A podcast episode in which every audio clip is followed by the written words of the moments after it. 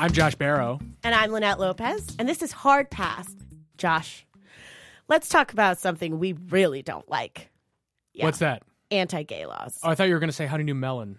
Oh, I don't like that. No.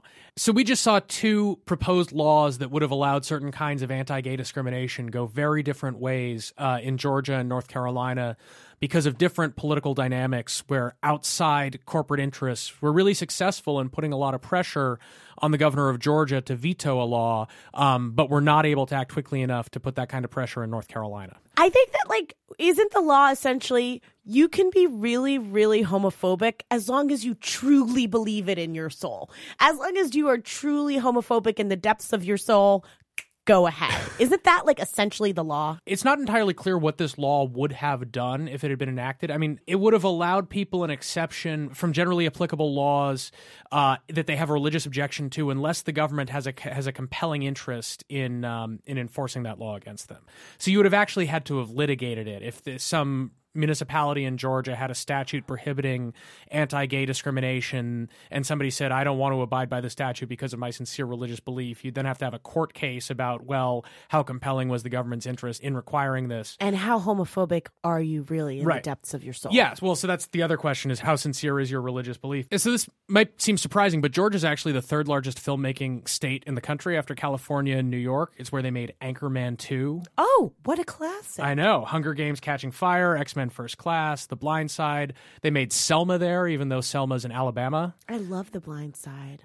And uh, they basically bought this industry. L- like a lot of states, Georgia gives out enormous unjustified tax credits to filmmakers to come in and make their movies in their state. So after laying out all this money to get this film production na- there, the state was now under threat that it was going to just lose this industry um, because movie studios were saying we're not going to do business in a state that's passing anti-gay laws. Right. Actually, one of my gay friends out in LA put on Facebook that he is very excited that the location for Ain't No Half Steppin', which I'm not exactly sure what that is, will not be moved because of an anti gay law passed in Georgia. And it's interesting to see which industries are in a position to apply leverage on this because you have to be someone who can credibly threaten that you're going to move a lot of jobs around. Like Bank of America is based in Charlotte, but it seems unlikely that Bank of America is going to move their entire corporate headquarters and uproot all their headquarters employees to protest over a law like this.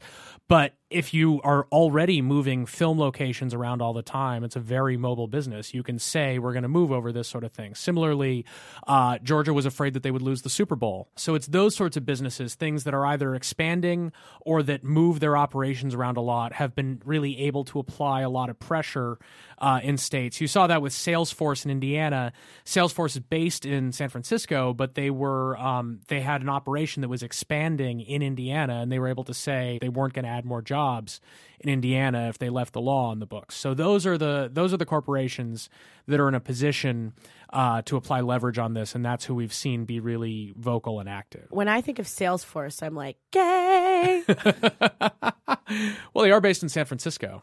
So, what is with these people who are just imagining this terror of bathroom watching? It's a moral panic. It's it's like anything else. It's like shark attacks, or it's like you know satanic preschool sex abuse in the late 1980s. There are all sorts of things that people can get in their heads are are a problem, even when they're not a problem. Or a sale at Old Navy.